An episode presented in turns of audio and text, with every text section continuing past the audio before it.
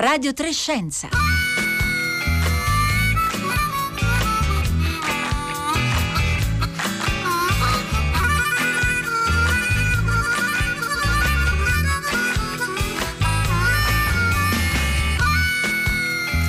Le 11 e 29, 57 secondi in questo istante, oggi siamo precisissimi. Buongiorno da Francesca Buoninconti e bentornati a Radio Trescenza.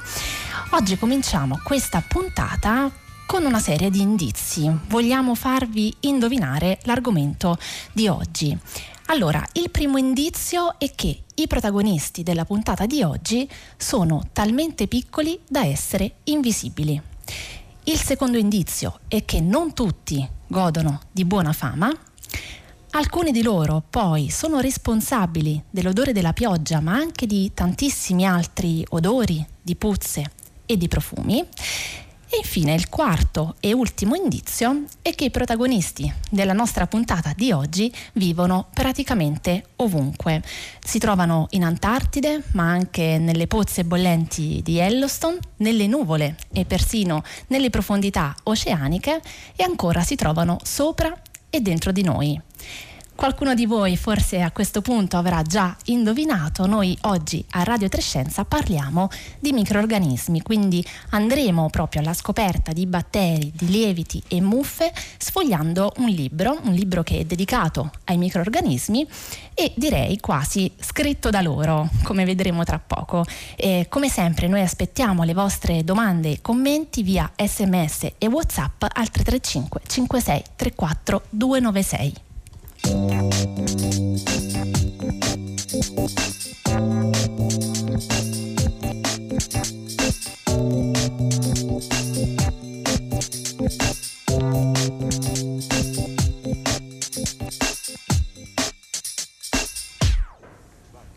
Buongiorno Stefano Bertacchi. Oh, buongiorno, un saluto a tutti gli ascoltatori.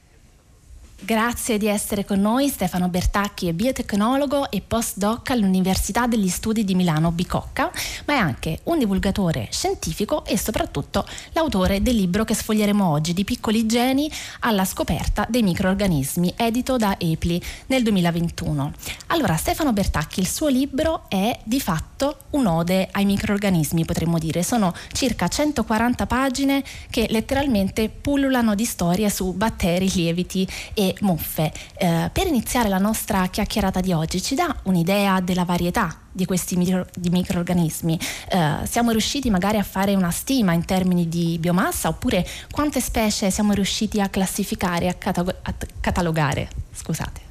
Eh, innanzitutto grazie mille per l'invito, sì, proprio Piccoli Gene lo scopo di celebrare la biodiversità microbica che è talmente enorme che ancora oggi non siamo in grado esattamente di eh, misurarla, perché per esempio nelle profondità oceaniche non abbiamo ancora esplorato eh, per bene, quindi ci possono essere ancora tanti microrganismi che eh, non conosciamo. Um, anche lì definire cos'è un microorganismo è altrettanto complesso, però tendenzialmente consideriamo appunto i batteri, archea, eh, lieviti, eh, muffe eh, oppure alcuni eh, protozoi come gli amebi, i parameci eh, o il plasmodio che causa la malaria eh, all'interno del gruppo dei microrganismi e quindi così facendo possiamo calcolare eh, centinaia di migliaia di specie, eh, però potrebbero essere anche molte di più. Eh, proprio perché molte non le conosciamo ancora, eh, oltre al fatto che il concetto di specie nel, già biologicamente parlando è complesso, eh, nei microrganismi lo diventa ancora di più, grazie ma, all'analisi. Ma infatti... Infatti no, è una delle, del, delle cose insomma, che, mi, che, mi, veniva in mente eh, in questo momento no, è che noi siamo abituati a conoscere e a classificare anche la biodiversità animale o botanica in base a delle, delle caratteristiche morfologiche, comportamentali, ma anche in base appunto all'isolamento riproduttivo. Però per i microorganismi, in particolare no, batteri, lieviti, eh, muffe, come ci diceva prima, in realtà questo è un po' più complicato, cioè come si fa a definire eh, una specie? Ah, sì, è molto complicato perché dal punto di vista, per esempio, della riproduzione, mm, la maggior parte di loro si riproduce in maniera sessuata, quindi non c'è quella, quel discorso che si può fare per alcuni animali e per le piante. Ehm, per il discorso morfologico, in realtà molti si assomigliano eh, fra di loro, se pensiamo che tra i batteri ci sono soltanto un numero tendenzialmente limitato di forme, come per esempio i bacilli, eh, i cocchi, gli spirilli, nonostante l'enorme biodiversità che c'è là fuori. Eh, quindi in realtà il segreto eh, della diversità dei microrganismi eh, è all'interno del DNA. Quindi noi andiamo a identificare alcune zone che eh, sfruttiamo come letteralmente dei codici a barre, come si fa al supermercato, che ognuno identifica un certo prodotto con il suo prezzo, eccetera, eccetera. In questo caso ci permette, eh, proprio per la storia evolutiva di, degli esseri viventi, di in qualche modo separare i microrganismi tra una specie e l'altra. Eh, in realtà anche questa diciamo, classificazione spesso eh, scricchiola perché ci sono eh, i ceppi, ci sono gli croci, insomma, diciamo che ai microrganismi non interessa la nostra classificazione, si sono evoluti nel tempo per cercare di sopravvivere e questo è molto interessante, ehm, però appunto è molto complesso, nel libro ho cercato di riassumerla eh, molto ma con l'obiettivo di far capire che appunto come si diceva all'inizio i meccanismi sono ovunque e sanno fare tante cose molto diverse e spesso non, non ce lo raccontiamo neanche. Allora, intanto al 335 5634 296 stanno arrivando già tanti messaggi. C'è Michele da Milano che ci dice grazie alla vostra regolare frequentazione e ai libri che ci suggerite ho indovinato. E poi c'è un ascoltatore un'ascoltatrice che non si firma, da cui prendo spunto per la prossima domanda, perché eh, questo ascoltatore o ascoltatrice ci chiede approfondite sui batteri buoni. Noi siamo soliti no, dividere e classificare i batteri in due schieramenti, ci sono quelli buoni che magari ci aiutano, non so, a digerire o a fare il formaggio sì. e dall'altra parte quelli che invece ci provocano gravissime malattie. Eh, Stefano Bertacchi, ecco, ma è proprio così, cioè possiamo dividerli in buoni e cattivi oppure ah. stiamo sbagliando qualcosa? Diciamo che è molto facile dividere buoni e cattivi, sempre per, per il discorso della classificazione, che noi esseri umani ci piace classificare le cose eh, come dei veri collezionisti. Allora, sicuramente ci sono alcuni batteri, adesso sto focalizzandoci sui batteri, che ci sono utili, più che buoni sono utili. Sicuramente quelli che stanno nel nostro intestino perché ci aiutano a digerire il cibo, ci aiutano alla nostra salute in generale, eh, oppure altri che, come si diceva, per la produzione del formaggio, produzione dello yogurt, alcuni sono coinvolti anche nel lievito madre, che in realtà è un consorzio microbico, quindi una miscela di lieviti eh, e batteri, eh, o tanti altri cibi, per esempio. Eh, però ce ne sono alcuni che possiamo effettivamente considerare cattivi, che ci causano delle malattie eh, terribili direttamente a noi come esseri umani, basti pensare eh, alla tubercolosi, che, ehm, che causa da un batterio, o anche dalla peste, eh, ma che possono anche attaccare diciamo, altri organismi che ci interessano, come per esempio ulivi attaccati da Xylella fastidiosa, che è un batterio, eh, ma anche appunto eh, cani, gatti possono essere attaccati da, uh, da batteri eh, o anche animali di allevamento. Però in realtà all'interno del grande panorama della biodiversità microbica questi sono una piccola percentuale, perché la stragrande maggioranza dei batteri, anche lì limitandoci solo a questo, in realtà vive benissimo eh, senza considerare l'esistenza degli esseri umani eh, per esempio eh, Abyssibacter profundi, come suggerisce il nome, vive nelle profondità marine. Eh, in particolare è stato isolato nella fossa delle Marianne, che è il punto più profondo eh, della Terra. Uh, e quindi quello non, non sappiamo, de- non potremo definirlo né buono né cattivo, semplicemente sta lì e ha ben poco a che fare uh, con noi. Um, oppure ce ne possono essere altre che sopravvivono ad alte temperature o che vivono all'interno di animali, non so, quelli che vivono all'interno dei termiti, uh, come Sebetella termitidis, che aiuta la termita a mangiarsi il legno in quel caso quel batterio è buono o è cattivo? Non so, probabilmente se avete le tarme in casa lo considerate cattivo, eh, però eh, quella classificazione eh, ci è utile quando andiamo a raccontare cosa fanno i batteri, cosa hanno a che fare con noi esseri umani, ma in realtà è limitata, quindi appunto anche nel libro cerco di esplorare quegli altri che in realtà sono la stragrande maggioranza che tendenzialmente non prendiamo nemmeno in considerazione. Ecco, però possiamo dire che tra questi eh, minuscoli mir- microorganismi eh, c'è anche qualcuno che oltre ad avere il potere, diciamo così, di provocarci malattie, eh, in realtà ha anche provocato in passato un'estinzione di massa. Quindi eh, come è andata? A chi, a chi spetta un posto d'onore nella storia della Terra? Ah, beh, sicuramente ai cianobatteri che hanno causato la prima grande estinzione di massa, ovviamente involontariamente, eh, perché? Perché in realtà eh, sono stati, potremmo dire, tra virgolette, gli inventori della cosiddetta fotosintesi ossigenica, ovvero eh, sfruttano la, eh, la, l'energia del sole per ottenere energia per le loro reazioni biochimiche eh, e come scarto producono l'ossigeno, cosa che fanno oggi le piante. Poi in realtà per noi è uno scarto fondamentale perché lo respiriamo, quindi per fortuna.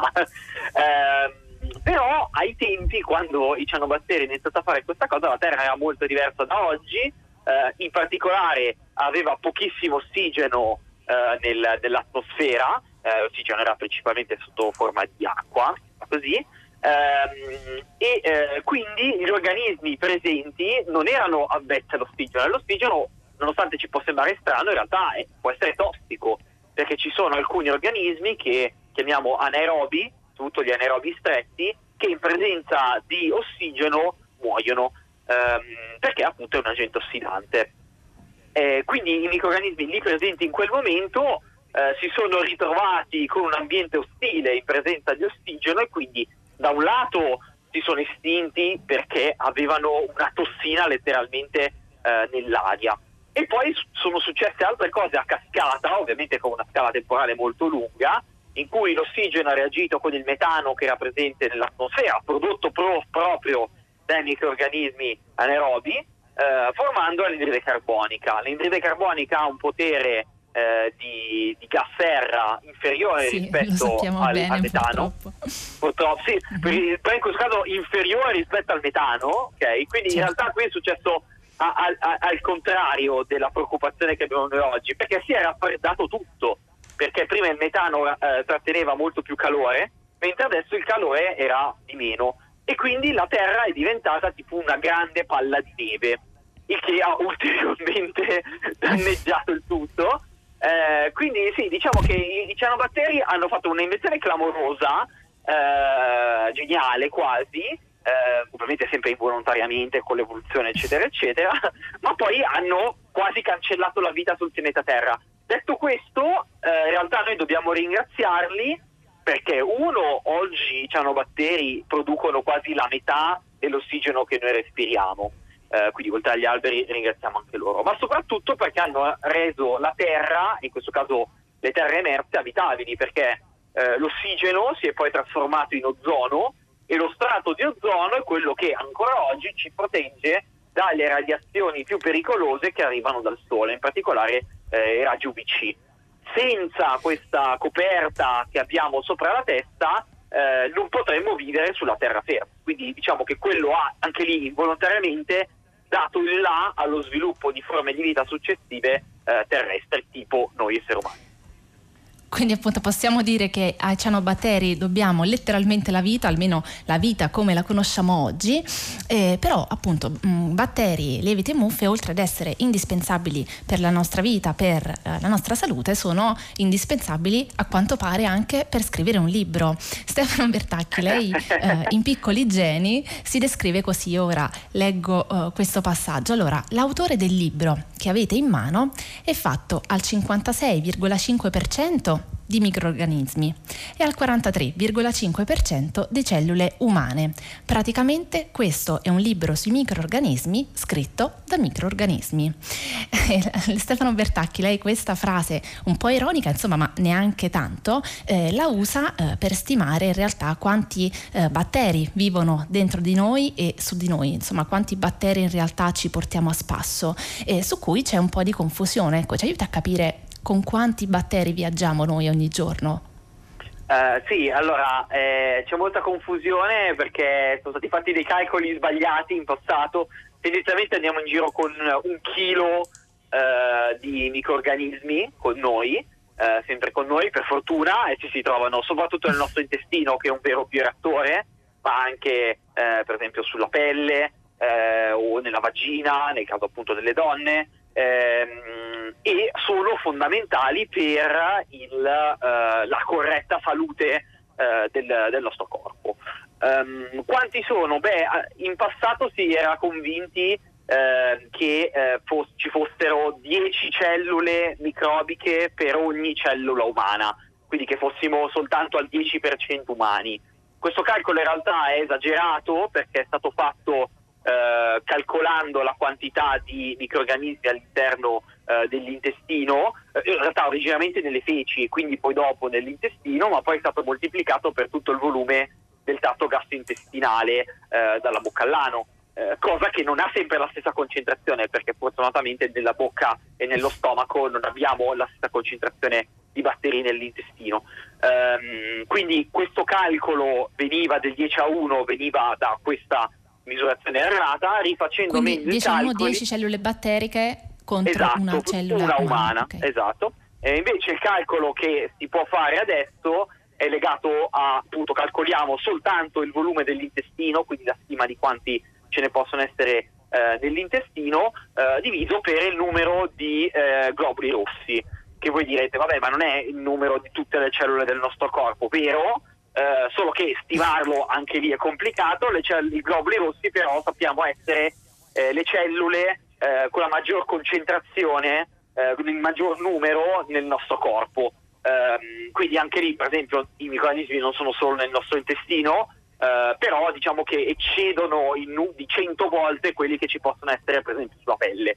Quindi comunque è una stima. Il concetto che volevo far passare con, con questa battuta è che uno, non è vero che sono molte di più le cellule microbiche, numero due che sicuramente sono tante rispetto a quelle del nostro corpo e che più o meno il rapporto è 50 e 50. Adesso non è esattamente 50 e 50 perché è leggermente di più verso i microorganismi, ma il concetto che appunto volevo far passare è che ognuno di noi di fatto è un olobionte, ovvero costituito da se stesso e dai propri microorganismi simbionti, quindi che vivono eh, con lui eh, o con lei chiaramente. Um, e siamo noi poi dopo insieme i protagonisti, tanto che quel capitolo inizia con uno per tutti, tutti per uno, che è quello che dovremmo dire ogni mattina di fatto quando ci svegliamo perché eh, andiamo in giro noi con i nostri microorganismi, questo vale per noi esseri umani, vale per gli altri animali, eh, vale anche per le piante in cui i microorganismi presenti nelle radici sono fondamentali per, per la loro crescita. Allora, batteri e, e, lieviti, oltre insomma appunto ad essere una sorta di zainetto che ci portiamo sempre dietro, per noi umani dicevamo prima di un chilo, un chilo e mezzo, eh, in realtà ci aiutano anche a produrre un'infinità eh, di cibo, eh, da, eh, dai formaggi a, alla birra. E Stefano Bertacchi, possiamo dire che l'uomo è diventato ormai da migliaia di anni un biotecnologo alimentare? Ci fa qualche esempio? Assolutamente sì, anche se le biotecnologie, che appunto è il mio ambito di ricerca, è poi una parola che, che spaventa, in realtà le biotecnologie sono l'utilizzo di esseri viventi o parti di essa per fare un qualcosa che ci serve, mettiamola così. Eh, I microorganismi sono esseri viventi anche se sono invisibili e per esempio il cibo è un qualcosa che ci serve. Eh, in realtà mh, per millenni eh, gli esseri umani hanno prodotto pane, birra, vino, eh, e tanti altri prodotti fermentati senza rendersi conto che dentro c'erano dei microorganismi perché appunto erano invisibili, eh, quindi era qualcosa quasi di magico, mistico, tanto che poi a livello culturale ehm, ha anche i prodotti fermentati ottenuto dei significati eh, religiosi spesso e volentieri. Ehm, proprio per la non conoscenza di quello che stava effettivamente accadendo all'interno, però funzionava quindi questo si era visto chiaramente. Um, poi nel tempo abbiamo capito che c'erano di mezzo questi microorganismi che sono fondamentali per tantissimi aspetti della cucina, quindi se noi andiamo in cucina in questo momento potremo trovare tante cose che eh, vengono dai microorganismi. Adesso io se apro il mio frigo trovo eh, immediatamente il gorgonzola, ovviamente qua a Milano, eh, perché che è, che è fondamentale appunto l'utilizzo di eh, un, una muffa eh, che è Penicillium roqueforti eh, che viene utilizzata per appunto la maturazione del gorgonzola ma anche del formaggio francese Roquefort e del britannico Stilton. Ehm, ci sono tanti esempi di formaggi, il formaggio coi buchi svizzero a Lactobacillus helveticus, per esempio ovviamente helveticus, lo yogurt che per legge deve avere dentro due particolari specie di batteri e non altre per definirsi yogurt, la birra con protagonista assoluto Saccharomyces cerevisiae che è il lievito del pane e della birra appunto eh, ecco ma a proposito anche. di pane. Stefano Bertacchi, scusi se eh, la interrompo, ma ci giunge proprio adesso da uh, un ascoltatore che si firma Pietro Paolo al 335 5634 296 una uh, curiosità. Allora, uh, io lavoro con i microorganismi da 20 anni impastando un pane con il lievito naturale. Credo intenda insomma il lievito madre, quello che è andato sì. tantissimo di moda a partire anche dal lockdown. è corretto proprio chiamarlo lievito in realtà? Eh, allora, è corretto chiamarlo lievito dal punto di vista etimologico, ma non microbiologico. Mi spiego meglio. Eh, microbiologico no, perché? Perché in realtà il lievito madre è una miscela di diversi microorganismi, in particolare lieviti e batteri, che diciamo vivono insieme all'interno della farina, che derivano appunto da quello che c'è già nella farina, quello che c'è sulle nostre mani, se le laviamo bene, eh, e nell'aria e eventualmente nell'acqua e tutti gli ingredienti che, che aggiungiamo. Um, in realtà il parallelo che si fa è quello con il lievito di birra, che appunto Saccharomyces cerevisiae, che è il panetto del supermercato per intenderci. Lievito madre o lievito naturale ehm, ha la caratteristica di in realtà, eh, anche qui parliamo di proporzioni, la proporzione in realtà sono molti più batteri che non lieviti, hanno il vantaggio di essere più piccoli rispetto ai lieviti, questi due, però è un rapporto che può anche essere 100 cellule batteriche e una di lievito. Eh, qual è la cosa fondamentale? Che il lievito madre eh, saprete che è acido eh, rispetto alla diciamo, l'abitazione ottenuta con il lievito di birra. Perché? Proprio perché ci sono i batteri. I batteri possono tendenzialmente fare la fermentazione eh, lattica, che è quella che poi ci permette di avere eh, lo yogurt, per esempio, e questo acido lattico abbassa il pH e ci dà questa sensazione di, eh, di acido. Però perché è corretto chiamarlo lievito etimologicamente parlando? Perché lievito deriva dal latino levus, che vuol dire levare, cioè sollevare, qualcosa che si alza, pensiamo al, alla sede olimpica al Giappone, che è la terra del sollevante, appunto perché si solleva. Quindi è corretto chiamarlo lievito nel senso di agente lievitante in quel caso è alla pari del lievito di birra, del lievito chimico e quindi anche il lievito madre. Eh, questo inganno diciamo che nasce in italiano perché in inglese si chiama sourdough, che è letteralmente eh, impasto acido, pasta acida, e quindi lì la parola lievito non c'è proprio, non c'è questa... Non, non, non si può fare eh, confusione. Eh, esatto. Stefano Bertacchi, lei prima eh, citava il famoso lavaggio delle mani che purtroppo insomma, abbiamo eh, cominciato a conoscere bene in quest'anno di, di pandemia e eh, sempre nel suo libro lei prende spunto anche da uno slogan pubblicitario di quei detersivi no, che eliminano il 99% dei germi e dei batteri. E allora ci spiega perché eh, diciamo, cosa c'è di sbagliato in questo slogan e soprattutto eh, lei fa anche un uh, breve ma efficacissimo uh, glossario mh, mm, del significato delle uh, parole che spesso purtroppo appunto sentiamo in quest'anno e mezzo, cioè igienizzare, disinfettare e sterilizzare. Quali sono le differenze? Ah, innanzitutto sì, uso quella, quello classico eh, diciamo, frase della pubblicità, uno per far capire come nella nostra testa spesso i germi e i batteri sono il nemico da sconfiggere, cosa che poi dico no, però poi ci servono per fare lo yogurt, quindi magari eh, rivediamo.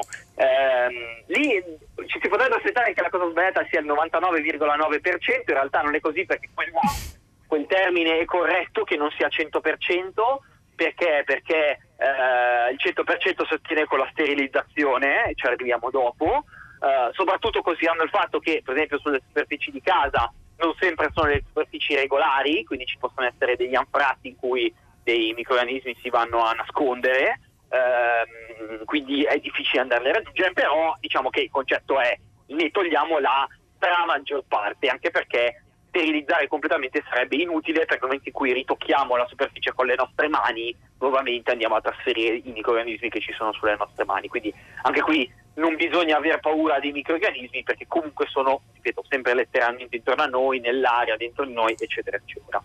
Um, per quanto riguarda le terminologie si è effettivamente fatta molta confusione tra, um, uh, abbiamo detto, igienizzare, uh, tra uh, igienizzare, disinfettare e sterilizzare, che però vogliono dire delle cose diverse. igienizzare vuol dire essenzialmente pulire andando a eliminare la maggior parte dei microorganismi presenti, che però non vuol dire il 99,9%, ok? Uh, quello si tratta di disinfettare, la disinfezione okay. va a colpire in più nel profondo, tanto che parliamo di dispositivi medico-chirurgici, quindi i disinfettanti sono dispositivi medico-chirurgici, mentre gli igienizzanti no, con la differenza che l'igienizzazione è un qualcosa che va fatto in maniera eh, rutinaria, quindi ehm, in maniera diciamo continuativa, mentre sì, la ogni giorno, diciamo. Esatto, invece la disinfezione va fatta in maniera straordinaria, ok? Sempre all'interno del concetto che comunque non ci conviene eliminare il tutto, tutto quanto, perché comunque la presenza di microorganismi che non sono né buoni né cattivi eh, permettono di tenere sotto scacco eh, l'eventuale presenza di microorganismi che ci possono dare problemi. Al contrario invece sterilizzare, che è un'altra cosa, che andare a eliminare completamente ogni forma di vita presente, cosa che facciamo noi in laboratorio per la nostra attrezzatura, che è fondamentale perché ci vogliamo far crescere il microorganismo che interessa a noi, non quelli pronti nell'aria a farci la festa. Ehm, e quindi, per evitare quindi, contaminazioni, diciamo. Esattamente, per evitare contaminazioni, eh, mentre appunto sterilizzare eh, significa questo, che si può fare per esempio con il calore, si può fare con gli UV, eh, eccetera, eccetera ehm, con gli UVC che vanno a fare i danni al DNA, proprio quelli per cui l'ozono ci protegge. Allora, al 335 56 34 296 ci continuano ad arrivare domande e io uh, colgo l'occasione per citare Silvia che ci scrive è possibile che si evolvano dei batteri che degradano la plastica? In sostanza, i microorganismi che nel corso della storia abbiamo visto ci hanno eh, regalato, se vogliamo, la, la, la vita, ci hanno aiutato anche poi ad ottenere una serie di farmaci, possono aiutarci anche a diventare più sostenibili? Assolutamente sì, diciamo in generale per essere più sostenibili sì e in ambito di ricerca proprio lo scopo di cercare di sviluppare dei processi basati su microorganismi che possano ridurre l'uso delle fonti fossili come il petrolio a vantaggio di biomasse rinnovabili, eh, soprattutto se sottoprodotti industriali. Per quanto riguarda il discorso della plastica, eh, sì, eh, siamo riusciti a isolare dei microorganismi eh, in grado di degradare la plastica. Il più famoso sicuramente è il Dioenella sacheiensis, che è un batterio che è in grado di mangiarsi il sottile filo di PET.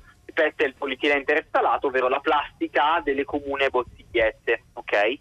Eh, tutto, molto, tutto bello, però ovviamente ci sono dei limiti, perché come dicevo è in grado di degradare un sottile film Uh, quindi siamo ancora lontani da prendere una bottiglia, metterla in acqua e vederla sciogliere istantaneamente perché se la mangiano i batteri. Sicuramente è un punto di partenza, uh, abbiamo isolato quali sono i geni e gli enzimi coinvolti in questo processo e quindi possiamo per esempio modificare geneticamente altri batteri o altri microrganismi per produrne una maggiore quantità o per renderli ancora migliore. In questo senso l'evoluzione ci può essere utile perché possiamo indurla noi, cioè possiamo prendere questi eh, microorganismi e metterli in presenza soltanto della plastica e quindi o si evolvono in maniera accelerata per mangiarsela oppure eh, muoiono essenzialmente, quindi questa è una metodica di evoluzione indotta, oppure possiamo andare a fare ingegneria proteica eh, e ingegneria genetica eh, per in maniera specifica modificare queste proteine e gli enzimi coinvolti nella degradazione per renderle ancora migliori.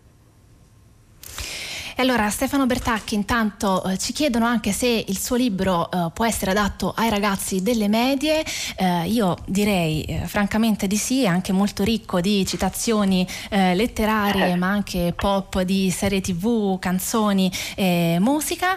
E, Stefano Bertacchi, allora grazie di essere stato con noi, noi siamo arrivati alla fine di questa puntata, eh, ricordo che Stefano Bertacchi è biotecnologo e postdoc all'Università degli Studi di Milano e autore di Piccoli geni alla scoperta dei microorganismi, edito da Epli nel 2021, trovate anche il link sul nostro sito, ma Radio Trescenza oggi termina qui, quindi non mi resta che darvi appuntamento a domani, sempre alle 11.30 e ricordarvi che Radio Trescenza è un programma ideato da Rossella Panarese. Con me, Francesca Boninconti, vi salutano anche Marco Motta, curatore di questo programma, Paolo Conte in redazione, Marco Pompi in regia e alla parte tecnica Domenico Ganci. Adesso linea al concerto del mattino da Francesca Boninconti. Buona continuazione di ascolto su Radio 3. Adesso il segnale orario.